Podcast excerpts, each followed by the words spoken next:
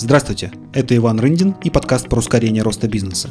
В этом подкасте я общаюсь с предпринимателями и менторами, которые обладают уникальным опытом, большой насмотренностью и помогают стартапам и уже действующим бизнесам расти быстрее и допускать меньше ошибок. Подкаст создан в рамках клуба менторов mentorclub.ru.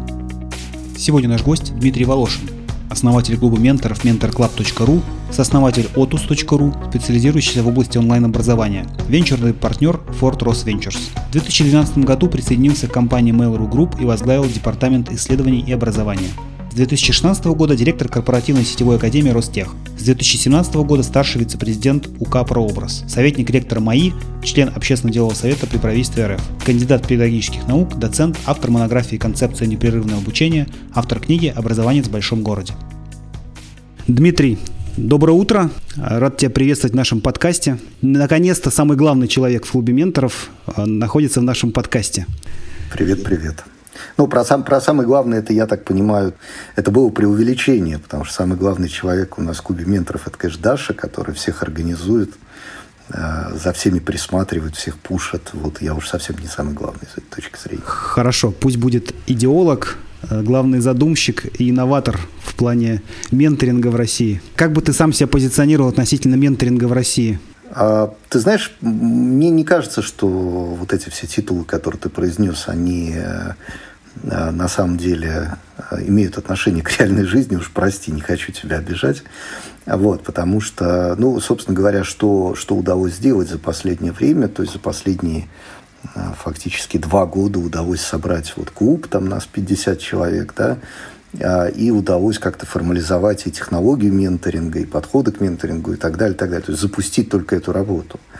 А чтобы именоваться такими вот красивыми словами, которые ты произнес, на мой взгляд, ну, должны быть какие-то результаты. Да? То есть все наши там, или большая часть участников клуба должны успешно отменторить там пару-тройку проектов, они должны эти проекты, соответственно, вырасти и так далее, и так далее. То есть мы сейчас находимся только в самом начале, у нас такой MVP, я бы сказал, на самом деле, да, мы сейчас только формируем наше сообщество, поэтому до вот всех тех терминов, которые ты обозначил, я думаю, что нам еще лет пять примерно идти точно.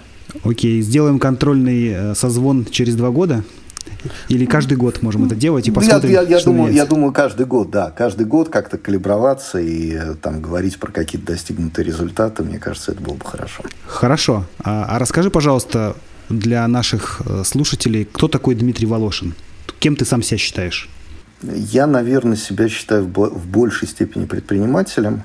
А, предпринимателем не, не в смысле бизнесменом, не в смысле человеком, который зарабатывает деньги. Я не думаю, что я хорошо умею зарабатывать деньги. Я их как-то умею зарабатывать. А мне нравится новое. Мне нравится предпринимать. То есть мне нравится создавать какие-то новые сущности, которых раньше не Э, не было. И мне нравится этим сущностям приделывать ноги и потом отходить и создавать новые сущности. То есть я вот, вот, наверное, такой человек, который стартер, да, то есть у меня есть какие-то там идеи или идейки в голове, я их там запускаю на морально-волевых, либо на на там, каком-то своем нетворкинге, либо на каких-то своих деньгах и так далее, и так далее. И потом через какое-то время они мне становятся, ну, не то чтобы скучны, но уже банально, да, то есть уже как какая-то такая рутина начинается, и я, я занимаюсь чем-то другим. Вот я, наверное, такой человек. Угу. Ты сказал, что бизнесмен – это про зарабатывание денег. А чем отличается в этом смысле его мышление, как ты думаешь, бизнесмена от предпринимателя? Ну, мне, мне кажется, что бизнесмен – это человек, который готов использовать существующие схемы, даже более склонен использовать существующие схемы, не рисковать, не придумывать новое, а ну, он сфокусирован на деньгах. Да? И в этом смысле бизнес э, как нечто устойчивое, воспроизводимое, повторяемое, то, что можно подсмотреть у других и скопировать и запустить там под своим брендом, да, э, эта штука, конечно, гораздо менее опасная и чаще при, при, при, приводящая к какому-то конкретному результату, нежели чем Э, например, стартап, да, как там какой-то инновационный стартап и так далее, да, где надо что-то придумать, где надо там душу вложить. Это не значит, что бизнесмен не вкладывает душу. Просто когда ты делаешь что-то совсем новое, да, там большая часть души, и там надо много чего вложить. Вот, наверное, наверное в этом отличие. На, на отличие в новом, в том новом, что создается. Но новое ведь тоже внутри человека. Бизнесмен, который только начинает и делает, не знаю, там, шаверму, он же тоже, для него это все новое. Для него это тоже элемент предпринимательства. У него нет риска, наверное, продукта, меньше продукта, потому что есть уже спрос на этот продукт. Но, в принципе, он же мыслит абсолютно так же, как предприниматель. Он развивается, этот продукт пытается у себя в голове уложить. То есть он может где-то подсмотреть внешние вещи, но внутри все равно предпринимательство обязательно должно быть в голове бизнесмена, как ты говоришь.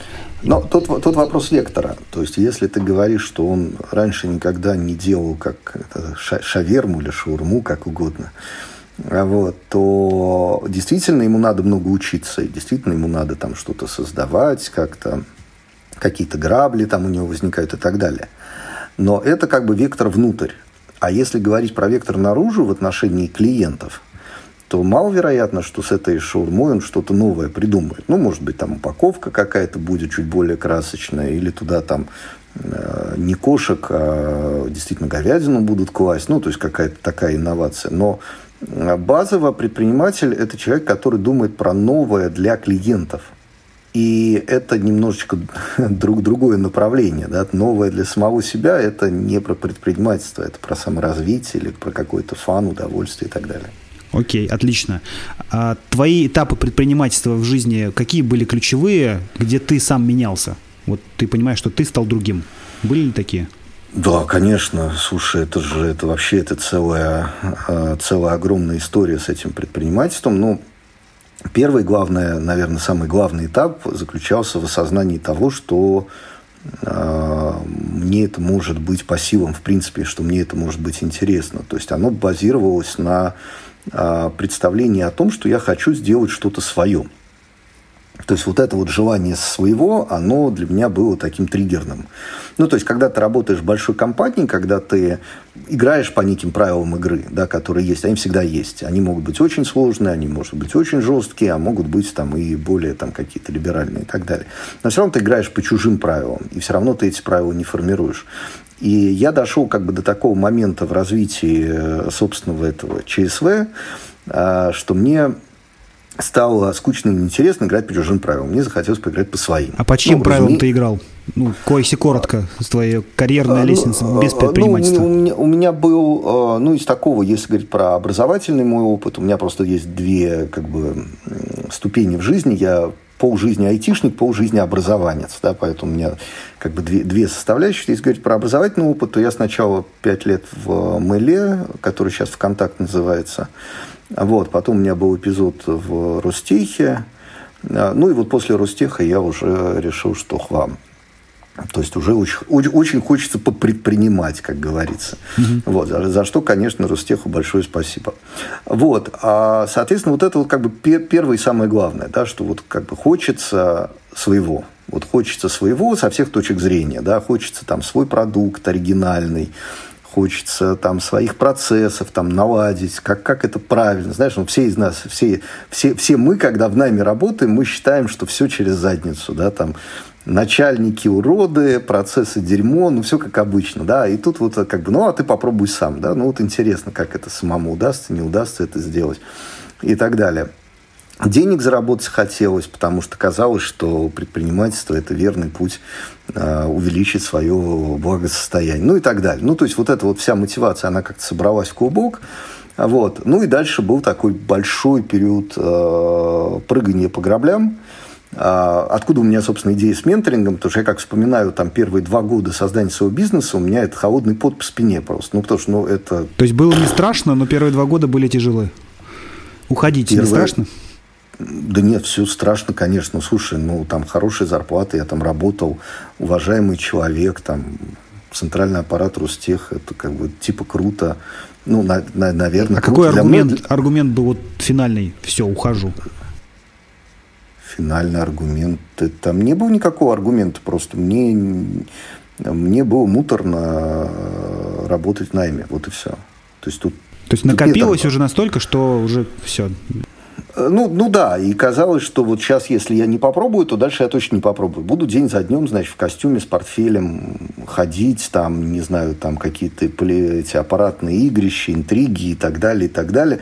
Пенсия, артрит, и... как все положено. Да, да, да, да, да. А потом, когда я уже постарею, и я уже не смогу поменять работу или создать свой бизнес, я буду это чувствовать, поэтому буду там э, стелиться под кого-то. Ну, ну, отстой, ну реально отстой. Вот. А, не, может, это все и произойдет на самом деле. Кто его знает, как, как сейчас жи- жизнь, видишь, она же быстро меняется. Там сегодня у тебя есть бизнес, завтра у тебя нет бизнеса. Ну, Но мышление твое же наверняка безвозвратно поменялось. Я думаю, что гибкость нашего мышления ты недооцениваешь. Я думаю, что когда задница, то мышление меняется, ой, как быстро, и в самые, в самые невообразимые стороны меняется. Поэтому... Это, то есть вот, я это... хочу это развидеть вполне себе возможно. Абсолютно, абсолютно, абсолютно. Слушай, ну, исторических э, Э, аналогов сколько, когда целые нации развидевали. И все нормально было, все прекрасно. Зависит просто от глубины задницы. Ну вот, и, э, соответственно, вот эти вот первые два года, они были прямо трэш. То есть я как бы руками все делал, и там какие-то новые вещи для себя узнавал, там, не знаю, там от юнит-экономики до продаж. Ну, то есть я не умел ничего. Я был просто ноль. Ну, как бы мальчик из корпоративной среды, прям вот, ну, реально ничего.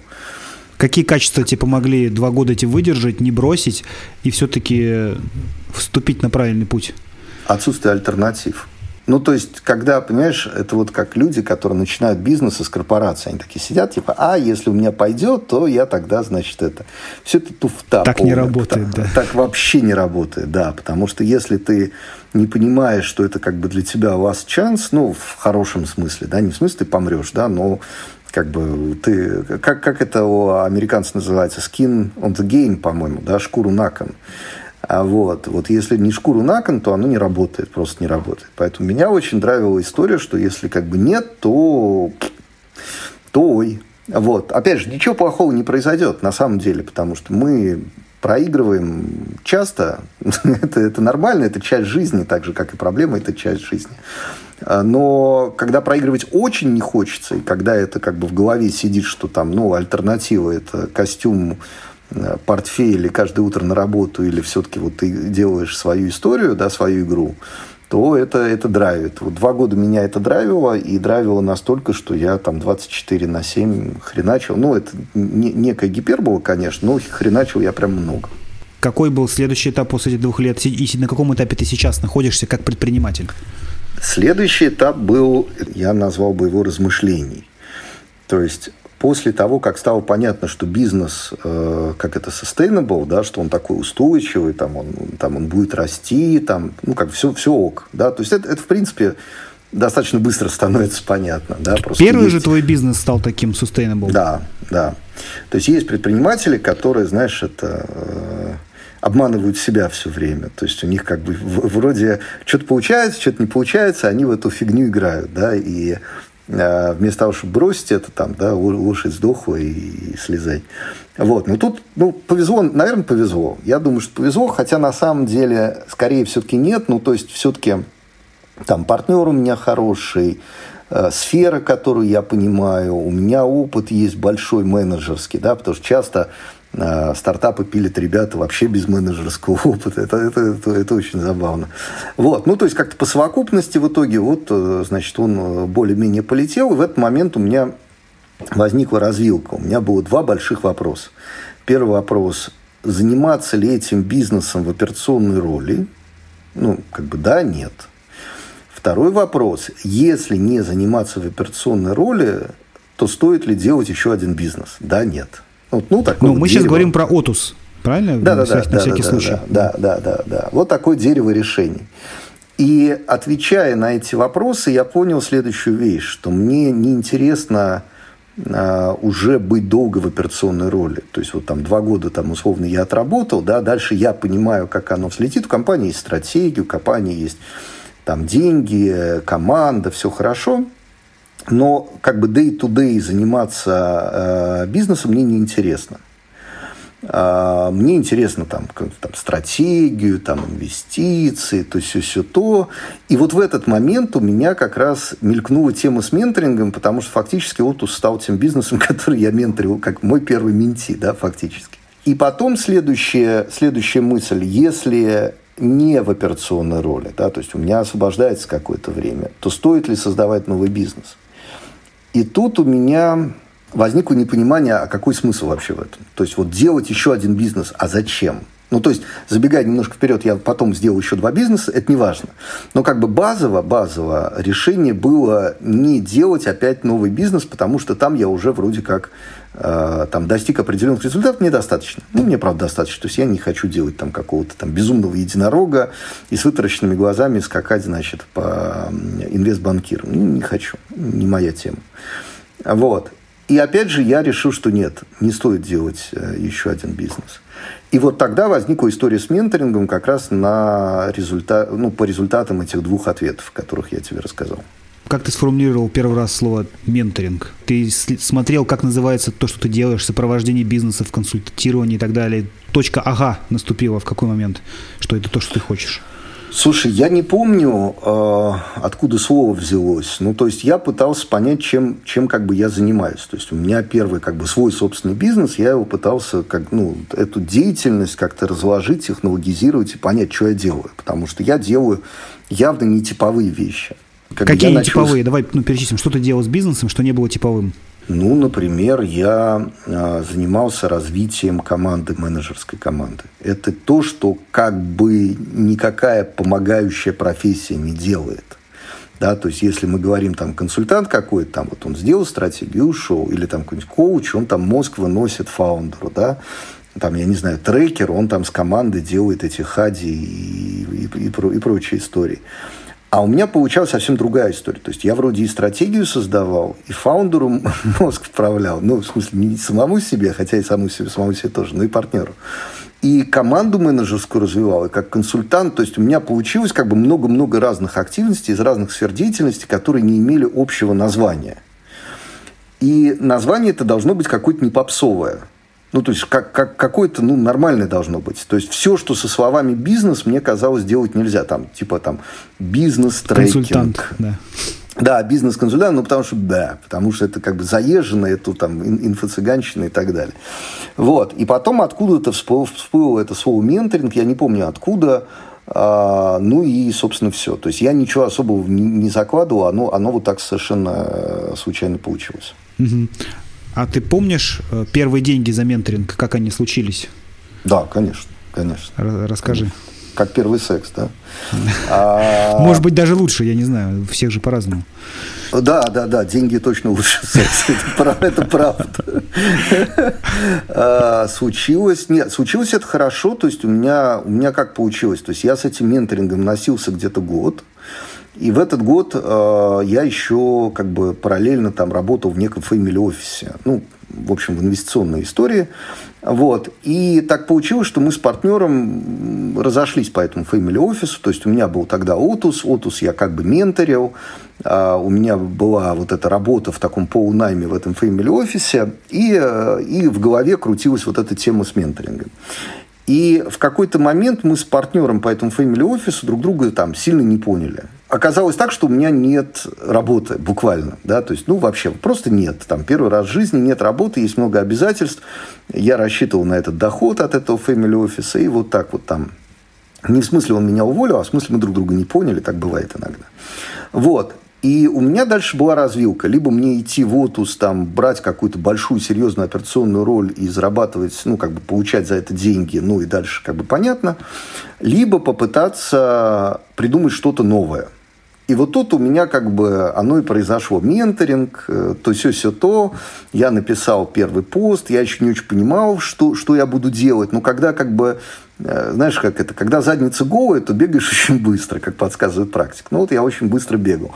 И ко мне обратился э, мой знакомый, это его зовут Леша Вагин, это компания Equio, это ЛМС-система который говорит, о, прикольно, вот я бы хотел бы там воспользоваться твоими услугами, мы там договорились, и потом два года мы сотрудничали, и Леша, я за это очень признателен, он замечательный То есть с первого же поста ты получил первого клиента?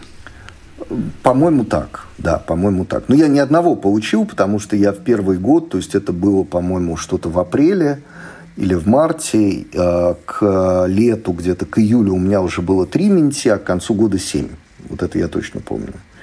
Вот. И фактически все мои первые менти это были, это было открытие нового, потому что одно дело я там с одним отусом возюкался, а тут разные истории, разные фаундеры, там где-то конфликт фаундеров, где-то там непростые взаимоотношения в команде, где-то отсутствие стратегии, где-то наоборот ее избыток. Ну, в общем, очень разные истории. Где-то инвестиции надо привлечь.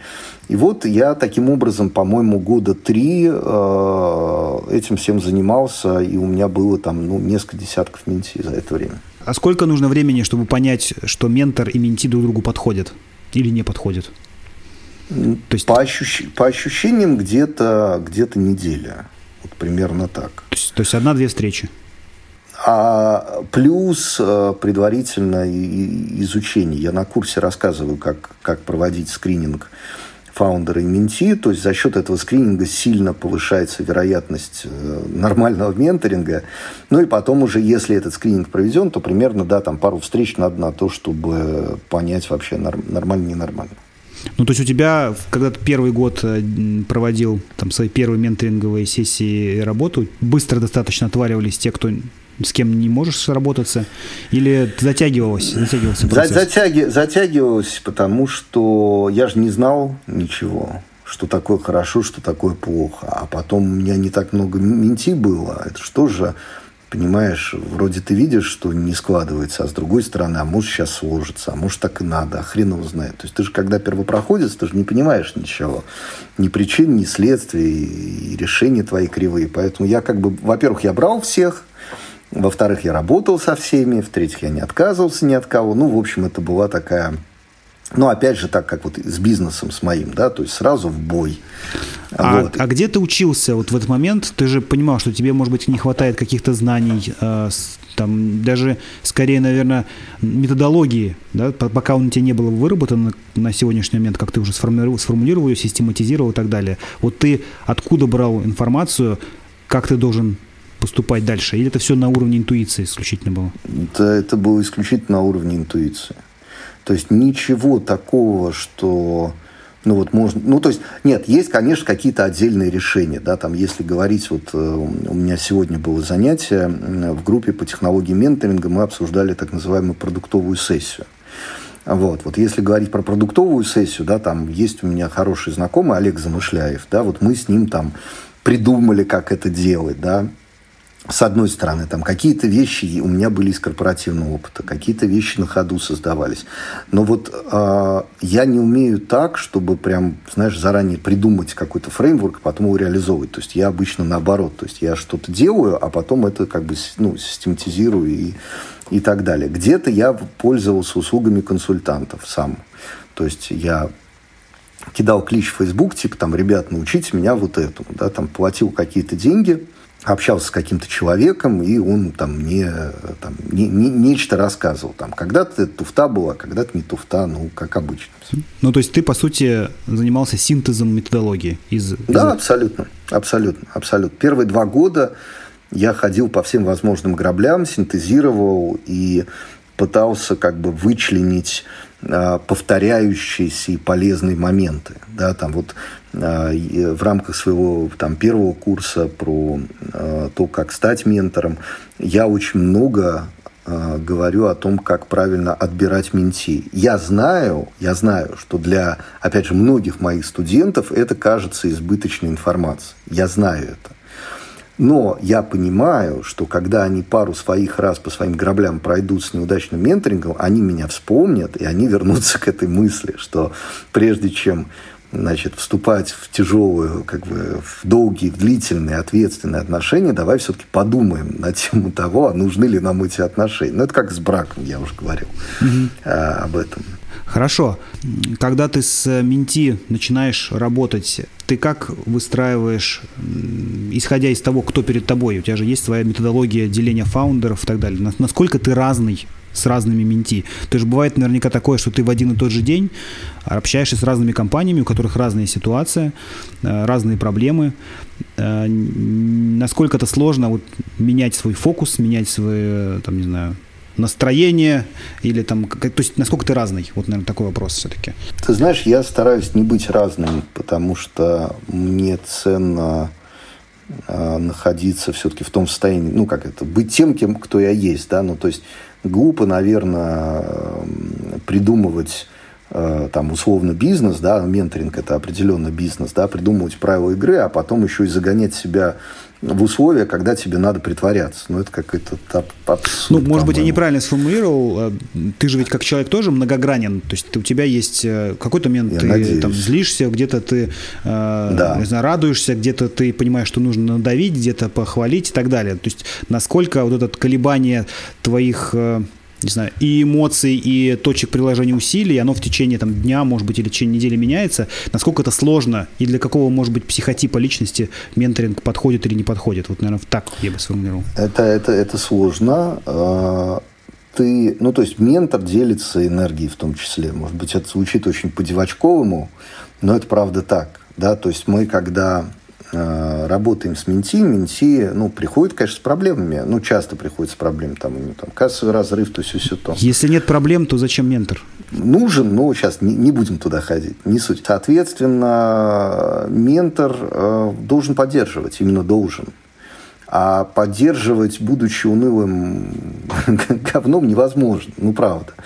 Вот, поэтому, конечно, тут вот, вот тут есть как бы некий театр. Потому что, ну да, иногда, конечно, бывает там хреново, да, там он сейчас последний месяц по-моему, хреново. Вот, но шоу должно продолжаться. Я это понимаю и э, в рамках э, преподавания, и в рамках менторинга. То есть, да, сейчас там тяжелая ситуация, да, как бы понятно, по-человечески вообще все понятно, но если я не буду давать свою энергию, неважно, там, своим менти, своим студентам, если я тоже опущу руки, плечи и прочие части тела опущу, то моя, как бы, ну, я несу ответственность за вас. Ну, я имею в виду за студентов и за менти. Я должен вас вдохновлять. Это моя работа. Поэтому приходится себя собирать, да, там как-то вытаскивать, как Мюнхгаузен, значит, косичку из болота, вот, и настраивать себя на работу. Иногда этот, это настраивание может длиться, не знаю, там полчаса. То есть ты сидишь перед встречей и надо, надо, вот так вот, знаешь, зубы, зубы скалишь, ну и в итоге как-то как, как Помогаешь? Э, ты как раз упомянул текущую ситуацию, э, в которую мы сейчас все попали, и вот Можешь ты кратко сказать, что происходит в тех бизнесах, которые сейчас ты менторишь, и как поменялись, э, там, повестка обсуждений, как поменялась с твоими менти в текущей ситуации? Ну, все, все ждут кризиса, разумеется. Да? То есть все, всем было сказано, что будет кризис, все в это поверили, и все ждут кризиса. Реально кризис, по-моему, пока особо никто не ощущает. Ну, то есть я же не работаю с э, какими-нибудь купи-продай компаниями. Да? Там, там, наверное, задница, потому что там логистические цепочки накрылись и так далее. Вот. Что касается образовательного бизнеса, что касается айтишного бизнеса, там, конечно, пока тишина, тишь да гладь. Вот, то есть есть э, большой эмоциональный фон, там люди читают, что там все уехали, да, или там люди читают, что там сейчас рубль станет 500 рублей, да, там, ну, ну какие-то вот, ну, До, есть, доллар, да, 500, евро 600. Ой, ой, да, да, да, я прошу прощения. Вот, ну, то есть какие-то вот, э, никто же ничего не знает на самом деле, потому что беспрецедентно, вот, ну, и как бы и все пугаются, и пугают друг друга, что самое интересное. Вот, поэтому в этих бизнесах все нормально, все делают такое, такую штуку, как бизнес continuous plan. Ну, то есть, если наша выручка упадет на 30%, то как мы отреагируем? Если упадет на 50%, то как мы отреагируем? Если упадет на 80%, то где мы похороним бизнес? Да? Ну, то есть, какая-то какая вот такая вот история. То есть, я всех заставляю эти планы делать.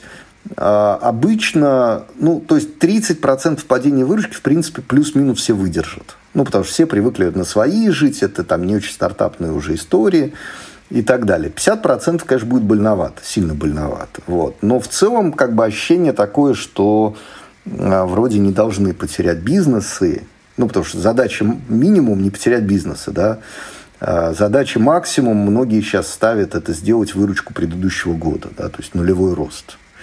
Вот. А кто-то считает это очень амбициозным, кто-то говорит, нет, ну с хреналь, а где наша прибыль? да, то, то есть, ну, никто ничего не знает, короче. Все сидят и ждут. И я думаю, что до июня все будут э, ждать, а там вот как закончатся запасы, ну, вот там будем, там начнется самое приключение. Ну, то есть твоя сейчас работа как ментора была фактически вот в создании этих бизнес-континуус-планов? Да. Э, и пока она, наверное, еще даже не до конца завершена, как... Ну, про, практически все, все, все все сделали. То есть сейчас основная, как бы, ну, как бы, что является критерием оптимизации этих бизнес-континуус планов, это не вхождение в кассовые разрывы, по сути. Mm-hmm. Потому что непонятно, что с фондированием, то есть есть разные гипотезы. У меня есть гипотеза, что сейчас наоборот рублей будет очень много, их будут там бери не хочу, да. Вот. Э, но лучше подстраховаться и считать, что ну, как бы денег не будет. Да? Денег не будет, соответственно, кассовые разрывы недопустимы, соответственно, вот как бы оптимизируются планы по этому критерию. Ну, а дальше как бы простая счетная задача, да, чтобы нам избежать кассовых разрывов, ба-ба-ба, при таком падении выручки, и дальше там, там тут мы а, сокращаем какие-то сервисы, тут мы сокращаем какие-то другие затраты. А в целом второй критерий оптимизации – это недопущение увольнения людей. Это то, на чем я всегда настаиваю, потому что там выплаты выплатами, но сохранение команды в кризис – это вот то, чему меня научили все предыдущие кризисы. Потому что когда был там 2014 год, это, это важно, пандемия, это оказалось предельно важно сохранить команду. Вот. И проще всего там, уволить людей, да, там, и, и забить. Но потом оказывается внезапно, что после спада наступает подъем, а подниматься надо с кем-то. А, как правило, когда подъем, то рынок настолько тяжелый для работодателей, так тяжело искать людей, что пока все остальные быстренько выросли на подъеме, а ты такой херак и без команды, и никого не успел нанять, и, в общем, все плохо. Поэтому вот, наверное, такие вот, э, такие вот у меня мысли, я ими в основном делюсь именно этими мыслями со своими менти. Угу. Ну вот э, в Фейсбуке я обратил внимание, у тебя был недавно пост про твой прогноз да, который будет э, с точки зрения экономики, восприняли его в основном как супер оптимистический все. А можешь побольше рассказать, почему ты считаешь, что все-таки больше в сторону оптимизма смотришь, потому что ты сам оптимист или какие-то есть под этим твои внутренние ощущения, основания, и почему, как ты думаешь, есть категорически другая точка зрения, на основании чего они, э, эти люди размышляют? То есть напомни, ну, пожалуйста, какой прогноз у тебя был, да? То есть у тебя в основном про область IT, я так помню? Ну, у меня, да, у меня был прогноз как бы в целом по падению ВВП, ну, вернее, по динамике ВВП в этом году и в следующем. В этом году я Считаю, что ВВП бахнется на 8%, а в следующем вырастет примерно там на 3, может быть, 4, если сильно повезет. Ну, 2, 3, 4. Да, да, да, давайте так. Но, кстати, интересно, что аналитики банка Berkeley со мной согласны. Так вот, на секундочку. Они сегодня выпустили свой прогноз с утра, читал. Они подсмотрели у тебя, я думаю. Вероятно, да, да, да. Они, они только этим и занимаются, читает мой Facebook. Вот. А, это как бы первый параметр, о котором я говорил. А, второй параметр уровень инфляции. То есть я предполагал, что будет 15% в этом а, к концу этого года. Я имею в виду год году по официальной статистике. Ну и в следующем где-то процентов 10. Плюс-минус. Меня еще спросили курс доллара. Я сказал, что где-то 90-95. Вот. Меня высмеяли и сказали, что я идиот.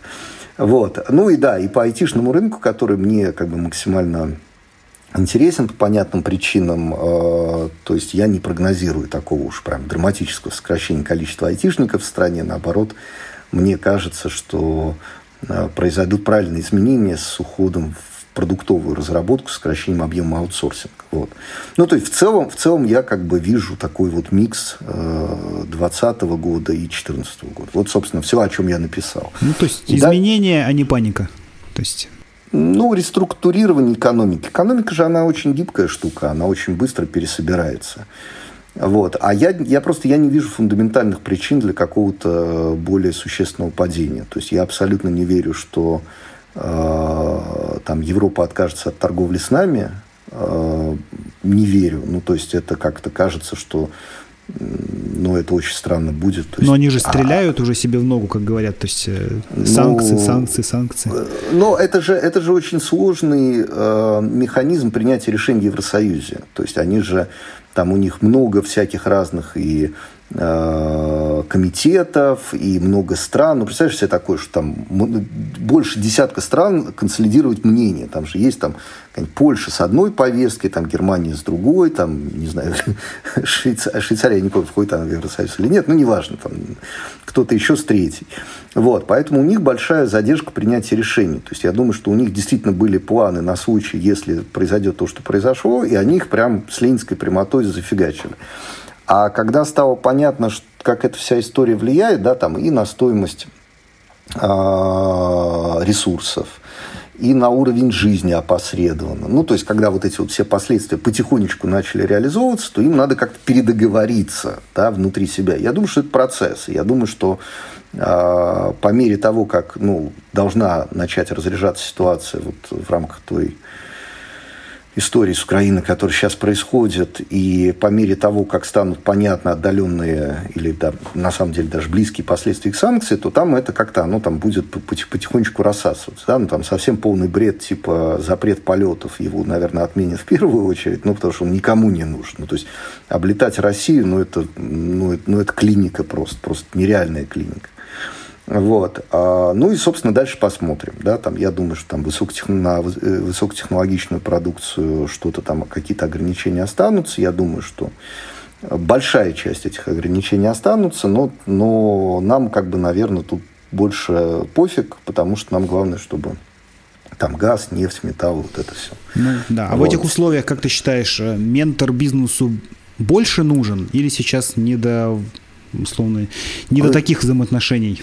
Я думаю, что сейчас э, хорошая ситуация, чтобы не рыпаться, так я скажу, да, то есть сейчас, вот если я был бы предприниматель, я бы ментор не искал бы, честно скажу.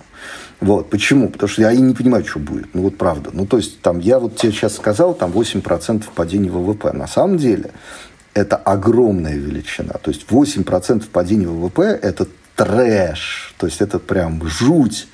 Вот, а ты спокойно сидишь такой улыбаешься. Да? Почему? Потому что ты понимаешь, что это бабка надвое сказала, там, Дима надвое сказал. Ну, хрен его знает, что будет.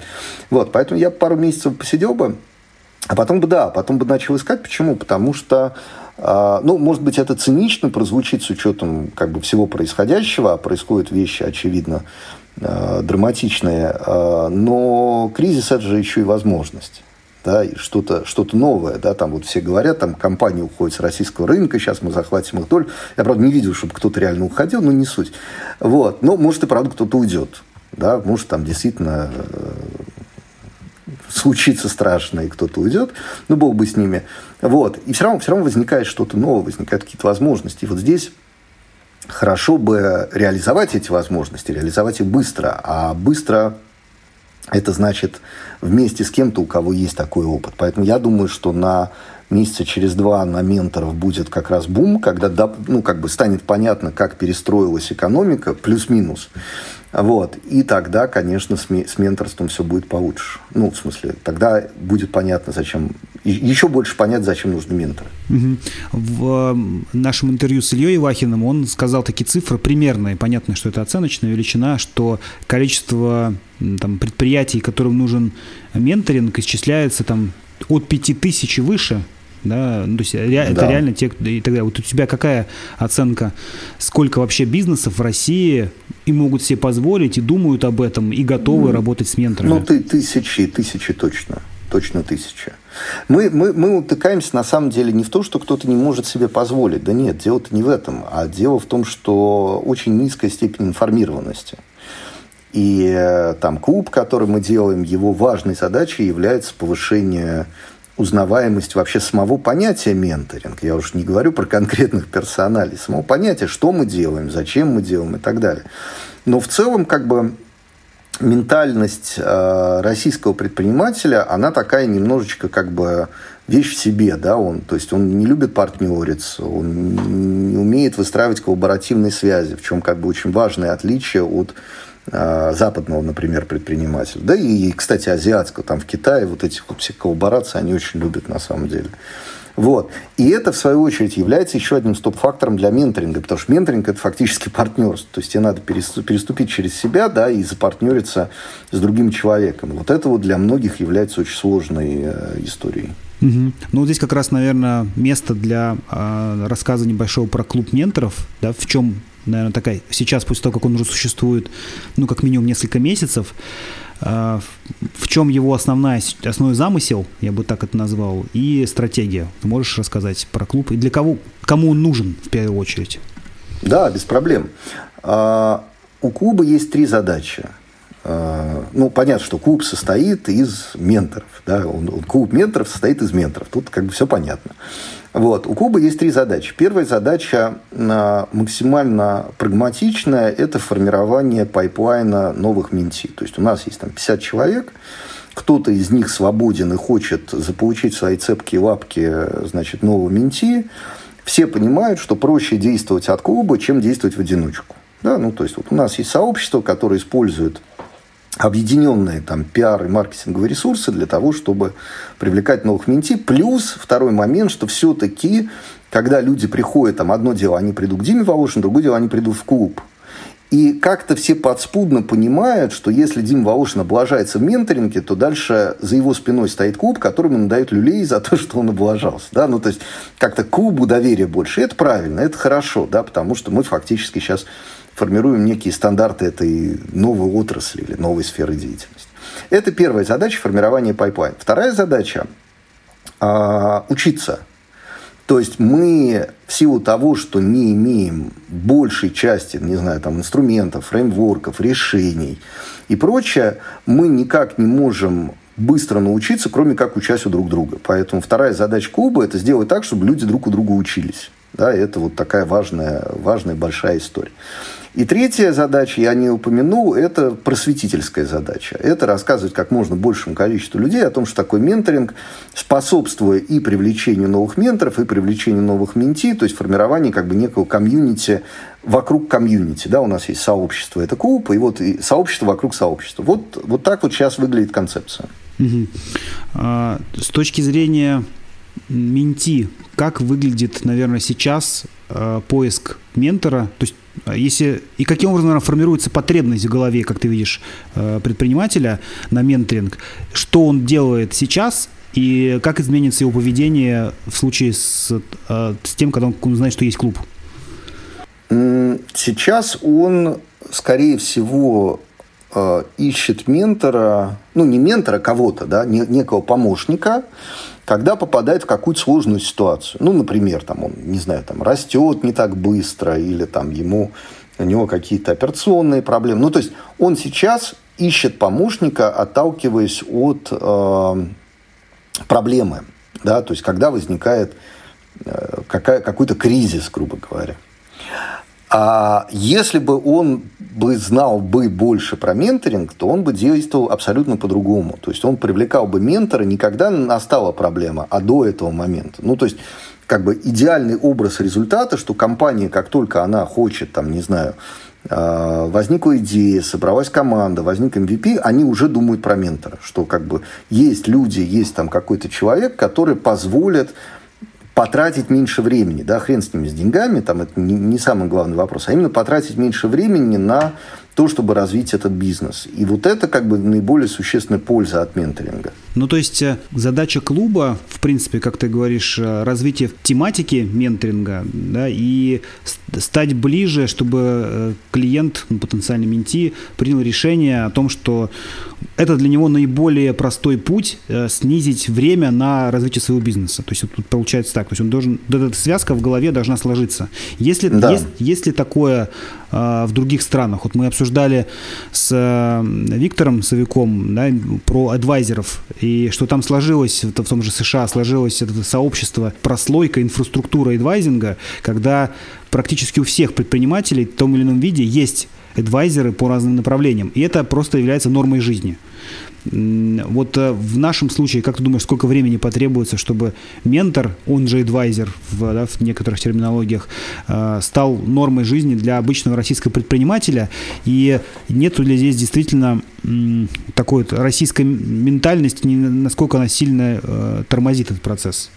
А, зависит, да, то есть смотря по какому сценарию пойдет сейчас страна, извиняюсь за такой заход. Но вот в том прогнозе, о котором ты упомянул, я предположил, что для того, чтобы сбалансировать урон, который мы получили из-за или там благодаря этим санкциям, нам необходимо стремительно развивать как раз предпринимательство в стране. Я даже толкнул такую аббревиатуру НЭП 2.0, вот. А, интересно, я потом слушал интервью Глеба Политковского, Ксении Собчак, и Глеб тоже сказал про НЭП 2.0. Мы с ним точно не сговаривались, а, мы даже не знакомы, но это было удивительно, потому что уж кто-кто, а Политковский, он вроде такой достаточно скептический человек, в отличие от восторженного меня. Но не суть. Так вот, если действительно моя гипотеза верна, и у нас сейчас наступит бум предпринимательства, что ну, я оцениваю как некую вероятность, тогда срок э, развития менторинга как институции резко сокращается. То есть я бы не удивился, если через два года э, менторинг бы уже достаточно глубоко проник везде. Да, я имею в виду и э, в корпоративное предпринимательство, и в обычное предпринимательство, и в государственное предпринимательство, то есть во все возможные сферы. Вот. Если этого не произойдет, если все будет плюс-минус как сейчас, я думаю, что лет через пять менторинг уже будет достаточно известен и достаточно популярен. Ну, а, примерно так. А как ты для себя, вот э, ты сказал, что там пять лет ты отдаешь на такую глобальную перестройку менторинга в России, да, с использованием клуба, и можно будет оценивать твой вклад в, в эту идею. А, как бы ты для себя, не знаю, через год, через два, через три э, признал бы успешным движение вот это? В чем, чем ты меряешь скажем так, количеством менти в, и количеством матчей между менти и менторами? Ну, если уж совсем как бы честно, то количеством успешных э, проектов выполненных но как бы померить это очень сложно. Сложно померить, деле. согласен. Потому что дело, дело даже не в том, чтобы собирать информацию сложно, это не, не самая большая проблема, а в том, чтобы понять критерии успешности менторинга. Потому что ментор же взаимодействует с проектом опосредованно через фаундера, ну и там в ряде случаев через менеджеров.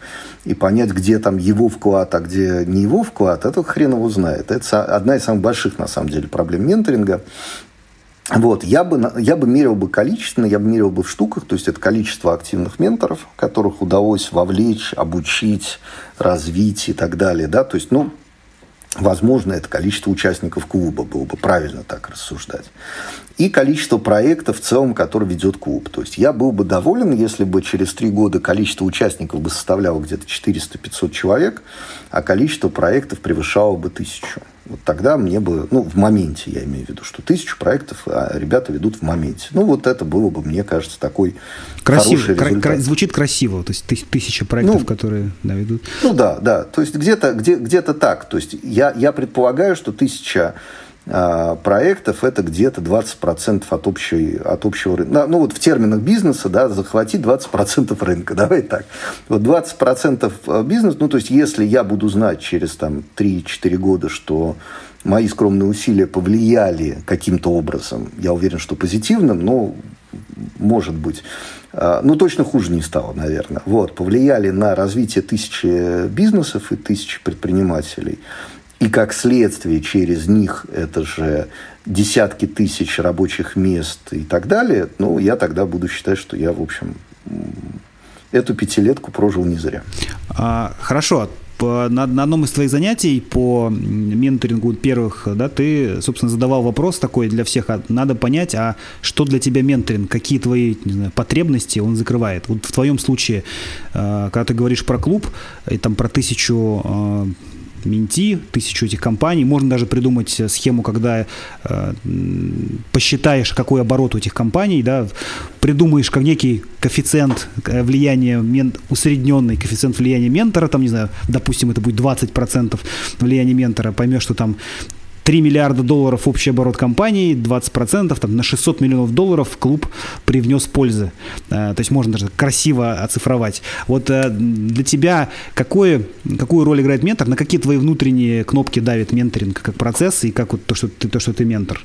Э, это ты оцифровываешь это для себя или там, помнишь, ты говорил well-being, то есть э, чувствовать себя, да, что, что твоя жизнь таким образом строится, это может, могут быть деньги, независимость, э, диверсификация рисков и так далее. Вот ты для себя как? Ты знаешь, я, я любопытный. То есть мне интересно по пощупать, потрогать, понять, что будет. То есть я такой пацан в душе. И, наверное, основной мой мотив к менторингу – это любопытство. То есть мне всегда говорили, и меня это всегда раздражало, что типа, Дим, вот туда не ходи, там ничего нет. Да, там нет никакого менторинга, нет никакого бизнеса в России, там ничего нет. И мне всегда как бы вот это меня заводит, блин, реально. Я, мне интересно потыкать, попробовать, да, там, ну, не получится, так не получится. Вот, поэтому мне, мне до сих пор, я вот сохраняю интерес к людям и интерес к разным бизнесам, интерес к тому, как они устроены, мне интересно в этом копаться.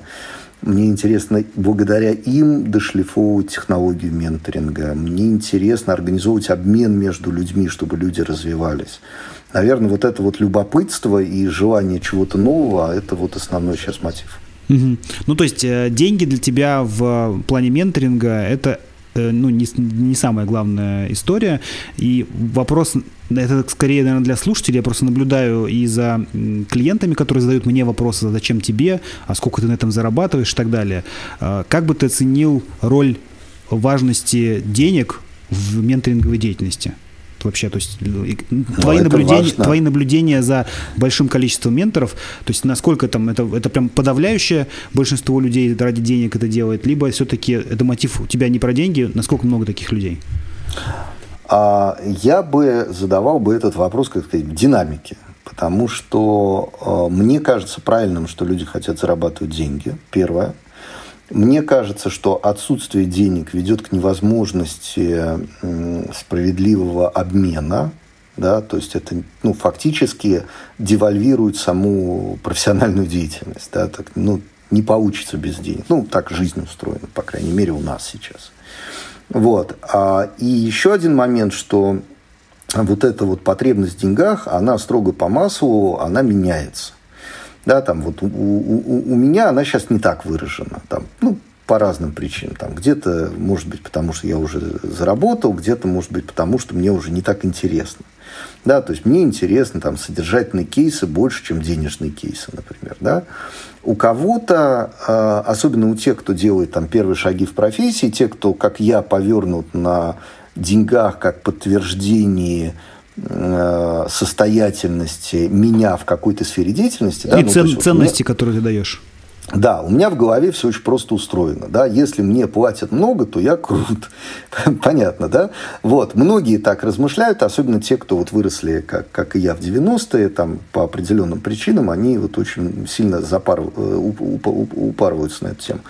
Вот. А тогда да, то есть тогда мы как бы доказываем себе все, да, там я себе доказал, что мне платят столько денег, там, с таким-то опционом, то все, все, то, все. Значит, и дальше я теряю к этому интерес в каком-то смысле, да, там у меня там сейчас двое, два менти, и у меня сейчас другой фокус, у меня сейчас как клуб менторов мой менти, да, грубо говоря. Вот, и, и преподавание. Вот, и для меня это уже не настолько важно. Поэтому, э, отвечая на твой вопрос, деньги важны, деньги э, драматически важны, без денег ничего не будет. Э, через какое-то время люди, ну, я имею в виду менторы, они снижают аппетит к деньгам, как и все мы, наверное. Угу. А, вот ты упомянул, что у тебя сейчас два менти, есть клуб, есть преподавание. А, ну и судя по тому, сколько много всего ты делаешь, очень интересно понять, а как твой рабочий день или рабочая неделя устроена? Вот э, ты можешь рассказать? Сейчас могу. У меня сейчас на самом деле основной приоритет это ребенок. У меня в конце ноября родился ребенок. Поздравляю, и, да, это очень и, здорово. Спасибо, спасибо. И я э, решил для себя попробовать, попробовать побыть отцом. То, чего у меня раньше не было, у меня третий ребенок, но э, в общем, я до этого так не делал. Поэтому у меня есть сейчас основная задача это проводить с ребенком много времени, достаточно времени, как бы эмоционально прежде всего это прочувствовать и прочее, прочее. Все остальное, честно тебе скажу, я делаю по остаточному принципу. Поэтому если тебе кажется, что я делаю много, это прекрасно. С моей точки зрения я не делаю почти ничего, но я вот на этот год решил э, побыть отцом. Вот я до конца года, я, значит, буду заниматься не менторингом, не, даже не обучением и даже не клубом, хотя этим я, конечно, занимаюсь. Вот. Но в большой степени у меня сейчас фокус на это, а остальное, ну уж, сори, у меня так немножечко по остаточному. Прекрасно. Но это именно сейчас в моменте, а вообще, может быть, э, можешь поделиться какими-то, э, не знаю, сервисами, инструментами, методиками, э, как ты до рождения ребенка, давай так, старался сформулировать или там сформировать свою собственную эффективность, везде успевать, структурировать время, может быть. То есть есть ли какие-то лайфхаки здесь? Да, я, ну, я freak, то есть я живу в очень жестком тайминге, у меня на две недели вперед все расписано всегда. А, я использую Outlook э, много лет уже, много лет использую расписание Outlook для планирования своей деятельности. Ну, какой метод? Я планирую все с точностью до 15 минут. все, как бы на этом все. Вот, то есть, если посмотреть мое расписание, я планирую в расписании рабочие и личные задачи, разумеется, иначе оно не совпадает. Вот, то оно, там, не знаю, в октябре э, я работал по 14 часов э, в день э, с половиной субботы или воскресенья в качестве отдыха. Вот, собственно, как, как, какой у меня был график. Сейчас по-другому. Но кроме Outlook есть какие-то еще инструменты, которые ты... Понятно, Zoom, наверное, да, твой основной сейчас инструмент? Ну, ну, ну да, конечно, конечно, конечно. Ну, а, не, ну а какие инструменты? Здесь же дело как бы э, не в инструментах, а в достаточно жесткой дисциплине. То есть э, нет никакой возможности опоздать на 5 минут. Вот, это, это основной инструмент, да, это, это немыслимо. И когда ко мне кто-то опаздывает на 5 минут, то он, в общем, большинство людей знает, что так не надо делать. Вот, а, соответственно, основной инструмент – это дисциплина, вот и все. И а, если и когда у тебя, ну вот я очень часто использую такой подход, как регулярные встречи. Да, это кажется хорошей историей, то есть, там, не знаю, там, регулярные занятия спортом или регулярный коу с каким-то фаундером. Вот когда ты себе там, в начале года, например, планируешь регулярные встречи на год вперед, то у тебя возникает как бы некая опора да, для твоего расписания, и дальше это все очень достаточно быстро добивается другими задачами, и все это превращается в такую хорошую картинку. Мне, мне это очень комфортно, я люблю, когда все четенько, вот. Но я допускаю, что есть много людей, которым этот подход кажется бредовым и неправильным. А в отношениях с менти, чтобы было все четенько, какие, может быть, инструменты ты используешь? То есть э, артефакты, там, не знаю, фоллоуапы, э, там, не знаю, схемы и так далее. То есть в, ну, в плане курса у тебя же очень четко все построено, да, и систематизировано. В этом, э, правда, твое, твое такое большое, там, не знаю, преимущество, да, перед большинством людей, потому что очень много неорганизованных людей. Я думаю, что их процентов 80 точно. Да, там 20 процентов э, только организованных людей. Э, вот в работе с Менти, какие инструменты, я не знаю, форматы, может быть, формы документов ты используешь, чтобы э, с людьми эффективно общаться? В зависимости от этапа менторинга. То есть, если мы говорим, ну, если, например, мы находимся на этапе, а он бывает часто, формирования стратегии, у меня просто есть шаблон. Я просто даю шаблон, у меня есть там последовательность встреч, как некий план, да, как, как у меня founder пишет каждый раз мне follow-up чик, я там ставлю встречи в календарь. Ну, то есть, это какая-то такая достаточно рутинная история. Если говорить про... То есть, founder клиенты... сам, сам пишет follow-up тебе, да? Конечно, конечно. Ну, а как? А, а, если он не напишет, то он что-то не так поймет. То есть, ты же, когда пишешь тексте формулируешь, да, оно немножечко по-другому выглядит. Поэтому это, это ему нужно на самом деле. Да? То есть, а я проверяю, что все верно, что все правильно. Вот. Если говорить про какие-то регулярные активности, встречи и так далее, да, то ну, я, я веду такой ну, свой, собственно, журнал, да, куда там по определенному формату записываю. Ну, потому что все эти встречи, они, ну, я не буду сравнивать с психотерапией, но они иногда бывают близки. И надо фиксировать э, основные мысли, основные моменты, которые идут вне фоллапов, потому что э, есть там некоторые наблюдения, есть там какие-то гипотезы и так далее, и так далее. Вот у меня есть такой свой журнальчик, он очень секретный, разумеется, потому что там много очень такой личной информации, чувствительной информации. Вот. Но вот я на него там периодически посматриваю. А все остальное, как обычно. То есть встреча в зуме, фуллап, вот это все. Ну, то есть это как такая менеджерская работа. Ну, то есть ты, получается, там человек, говорящая голова то есть, э, ну, у которого есть небольшое количество инструментов, но все основное твой, это твой опыт, который ты умеешь грамотно изложить и собрать нужную тебе информацию для того, чтобы ее структурировать. Собственно, ну, это большая часть работы ментора получается. Ну да, да, конечно. Угу. Конечно. А, а вот интересен еще твой опыт в плане того, что ты много пишешь в Facebook. А, насколько это тебе помогает, либо, например, какую задачу ты свою собственную решаешь этим. А, ты много пишешь, у тебя много откликов, а, ты, не знаю, банишь людей, то есть ты достаточно активен во всех смыслах, э, да? Вот какую ты свою внутреннюю задачу решаешь этим? Помогает ли это менторингу? Это, это помогает вообще во всех сферах жизни, потому что ко мне часто приходят люди, которые говорят, слушай, я тебя читал, ты там хорошо пишешь, ну, как правило, я, я не помню случая, чтобы ко мне приходили, говорят, я тебя читал, такую фигню пишешь, но я хочу с тобой поговорить. Они недавно забанены уже. Да, да, недавно забанен.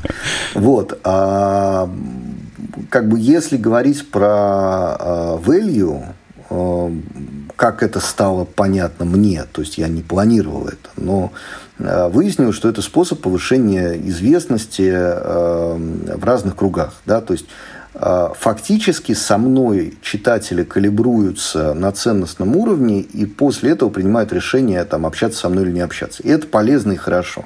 То есть у меня, как бы, грубо говоря, есть такая табличка, где написаны мои принципы, так или иначе, да, там иногда достаточно завуалирован, но тем не менее. И люди ко мне приходят, потому что я им интересен. И это это табличка какая-то твоя внутренняя, которую ты за себя зафиксировал? Не, не, это мои посты, это я их так это красиво обозвал, да. Ну, то есть ты читаешь мой пост, смотришь там, ага, вот, там, вот у этого человека, там, ну, не обязательно мой, там, чей-то, у него там ценности не соответствуют моим, ну, и пошел на задницу, да. А читаешь там другого, он, он там, о, правильные вещи пишет, он мне интересен. Угу. То есть фактически для меня это способ, ну... Фильтрация Э, фильтрации, где фильтром э, являются те, кто меня читают, по сути. То есть не я кого-то фильтрую, да, а меня отфильтровывают, и у меня формируется там какое-то свое сообщество там, как, с каким-то активным ядром. Вот. А вообще изначально весь этот постинг и все это вся эта графомания, она э, была сделана с целью порефлексировать.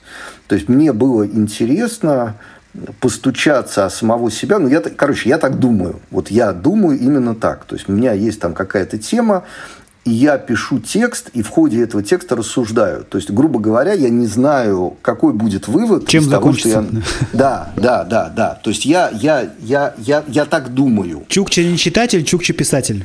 Есть... Абсолютно, абсолютно, абсолютно. И, и, мне, и мне как бы было интересно, и до сих пор интересно. Я встаю каждое утро, что-то пишу, угу. вот, э, вспоминая вчерашний день. Иногда получается что-то интересное для других, иногда нет. Но для меня это памятно, потому что я вот смотрю там воспоминания. Вот я там пять лет пишу, да, вот я вспоминаю, что я думал пять лет назад, какая у меня была эмоция. То есть это такой дневник, с небольшими элементами стриптиза, который, ну, как бы меня психологически разгружает, потому что он дает мне возможность подумать. А ты наблюдаешь в этих воспоминаниях, которые дает Facebook, э, что ты изменил на что-то точку зрения? Много ли такого? Да, конечно. Ну, то есть год году я меняюсь, я сильно меняюсь. Конечно. То есть это возможность Но... отследить собственные изменения самого себя? Э, ну, в принципе, да. Я не знаю, зачем это надо, но, ну, ну да. Ну, то есть, как бы изменение самого себя, это, мне кажется, естественная штука. То есть, э, мы живы, если мы меняемся. Да? Если мы не меняемся, это, конечно, настораживает ну, не все это могут отследить за собой, а кто-то, наоборот, не хочет меняться, то есть он, я такой, какой я есть, я таким буду, хотя на самом деле он меняется, но борется внутри себя, и таких людей много, которые прям боятся признаться, что они изменили точку зрения, ну, потому что их скажут ветреный или там еще ну, какими-то. Ну, может быть. Либо, наоборот, меняют постоянно точку зрения, не обращая внимания на то, что он вчера сказал другое. А, и вот эта осозна... осознанность в части понимания себя, мне кажется, это очень классный инструмент. То есть ты вот этим инструментом решаешь эту задачу ты себя. Не, не все так могут просто там системно писать, заставить себя формулировать мысли, но, в принципе, это, это не самый простой инструмент, который ты используешь для этого. Слушай, мне кажется, все могут. Мне кажется, люди ну, то есть каждый человек может, э, ну, то есть он точно имеет в голове, и он точно может что-то внятное там написать, сказать, не знаю, что не обязательно писать, можно там какие-то там... Тиктоки вот снимать. Подкасты, да, какие-то тиктоки там и так далее. То есть каждый человек, он очень глубок на самом деле. А то, что какие-то люди считают, что они не могут писать, так они просто не пробовали. Ну, то есть ты месяц попишешь, и все будет замечательно. Я читаю себя раннего, так, так какую хрень писал? И ничего, нормально, сейчас уже получше. А буду через пять лет читать, буду думать, что сейчас хрень пишу. Это тоже нормально. То есть вся проблема в том, что просто ничего не делают. А где ты учишься и у кого? Есть ли люди, у которых ты учишься прям ну, в прямом смысле, где-то, может быть, ты подсматриваешь за деятельностью, пытаешься анализировать, либо ты, не знаю, какие-то другие инструменты, либо курсы проходишь, самообразование, каким образом у тебя формируется? Я, я раз в год делаю э, список курсов, которые хотел бы посетить в течение года. Ну, это обычно какие-то вещи, связанные с эм, разными бизнес-направлений, там, не знаю, маркетинг изучаю, там, у меня там как аналитика, маркетинговая аналитика в этом году, там, ну, интересный вопрос, ну и так далее. Но это как бы такая, как бы там совсем hard skills, да, история. А базово я учусь у людей, которых втягиваю, ну, как бы втягиваю в свою орбиту, грубо говоря, да, или там, не знаю, или они разрешают втянуться в их орбиту. Как тут, как посмотреть. Вот, в этом смысле сейчас у меня как бы основной как бы источник э, обучения или основной учитель – это клуб. То есть 50 человек, очень крутых, очень разных, очень э, с очень разным опытом, все со своей точки зрения, все взрослые, ну, то есть это прям клондайк, тут об, об, обучись. Вот, и кажется, что это там гораздо лучше, чем, не знаю, там, пойти на какой-нибудь MBA. Я, правда, на MBA был, вот, э, за что ему спасибо. Но вот э, об, обучение у живых людей, да, там вот в ходе решения разных кейсов, это, кажется, правильная история. Угу. А, ну и последний, наверное, вопрос. Какие книги не знаю, подкасты, каналы э, в Фейсбуке кого-то или там в других э, соцсетях порекомендуешь, э, за кем ты следишь? Слушай, я не так много за кем слежу, но вот сейчас я начал слушать э, новости Артемия Лебедева, как не спрашиваю почему. Ну, просто чувак, ну, там, плюс-минус со мной на одной волне, да, вот особенно сейчас, когда, ну, очень разная информация. Вот, вот Тёма мне прям сейчас лег, да, там, я не уверен, что завтра я, он мне тоже будет нравиться, но вот как бы нравится этот чувак. Вот. А что касается книг, ну, вот сейчас у меня Сейчас а, я читаю Канемана а, про когнитивные искажения. Это «Думай медленно, решай быстро». Вот, наверное, я могу ее рекомендовать. Вот. Ну, у меня вот подобного рода литература, она тоже, я тоже делаю там план на год, тоже вот это вот у меня все эти книги и так далее. А, но сейчас в связи вот с теми событиями, которые есть, я как-то ограничил себе информационный обмен любой, потому что я понимаю, что сейчас, если в это во все вгрызаться, и сейчас же из каждого утюга, естественно, да, ты, ты там, не знаю, там, Собчак слушаешь, там такое, там, потом там вот я тут интервью с Чулпан Хаматовой послушал, прям хуй захотелось повеситься, да, там, э, сейчас это с Хакамадой сегодня с утра слушал, ну, Хакамад, правда, нормальный человек, она как так на бодрячке. Вот. Ну, то есть, я, я сейчас стараюсь ограничивать, конечно, информационные потоки. Я там какие-то книжки. Но у меня сейчас самая, самая большая и, на мой взгляд, правильная правильный канал информации, тот, на кого я подписан, это ребенок, вот мы с ним с утра общаемся, он вообще, он вообще ничего не говорит, ему три месяца, у него все прекрасно. И это вот, как бы, мне кажется, это сам, сам, самый, самый правильный учитель, и Э, и книга, и курсы, вот кто угодно. Отлично. А, ну да, три вещи, которые бы ты порекомендовал сейчас делать и не делать предпринимателю вот нынешней, нынешней ситуации. Я бы порекомендовал сейчас не предпринимать никаких резких движений, то есть ни в коем случае не Э, договариваться о каких-то новых партнерствах и не разрывать существующие партнерства. Я бы порекомендовал не тратить деньги на счете и стараться быть максимально в кэше. И я бы порекомендовал э, не увольнять э, сотрудников, ну, то есть не паниковать, грубо говоря. Вот, вот, вот, наверное, так. И я бы очень советовал максимально собрать сейчас ресурс, чтобы потом рвануть. Потому что сейчас что-то, сейчас что-то новое будет. Не потому что там я оптимист, а потому что так жизнь устроена. Да? Вот за зимой наступает весна, за весной лето, за кризисом наступает подъем. Да, может, этот подъем наступит не в этом году. Вероятно. Может быть, он даже наступит не в следующем. Может быть, как это, зима будет длинной. Да? Но он наступит. И когда он наступит, основная задача предпринимателя – это быть к нему готовым. И в этом смысле вот надо эту готовность собирать, аккумулировать, смотреть по сторонам, думать ни в коем случае не думать чужой головой. То есть надо иметь свою голову всегда. И вот когда вот это вот состояние своей головы появится, да, и ты понимаешь, что ты уже как бы вне информационных потоков, вне фейков, вне вот этого всего, и ты уже готов действовать, вот тогда ты уже готов к тем возможностям, которые на тебя сейчас посыпятся. Отлично. Спасибо тебе большое. Было очень приятно пообщаться. Спасибо. Спасибо. Это был подкаст про ускорение роста бизнеса, где предприниматели и менторы делятся со слушателями своим жизненным и бизнес-опытом. Подкаст создан в рамках клуба менторов mentorclub.ru. Услышимся в следующих выпусках.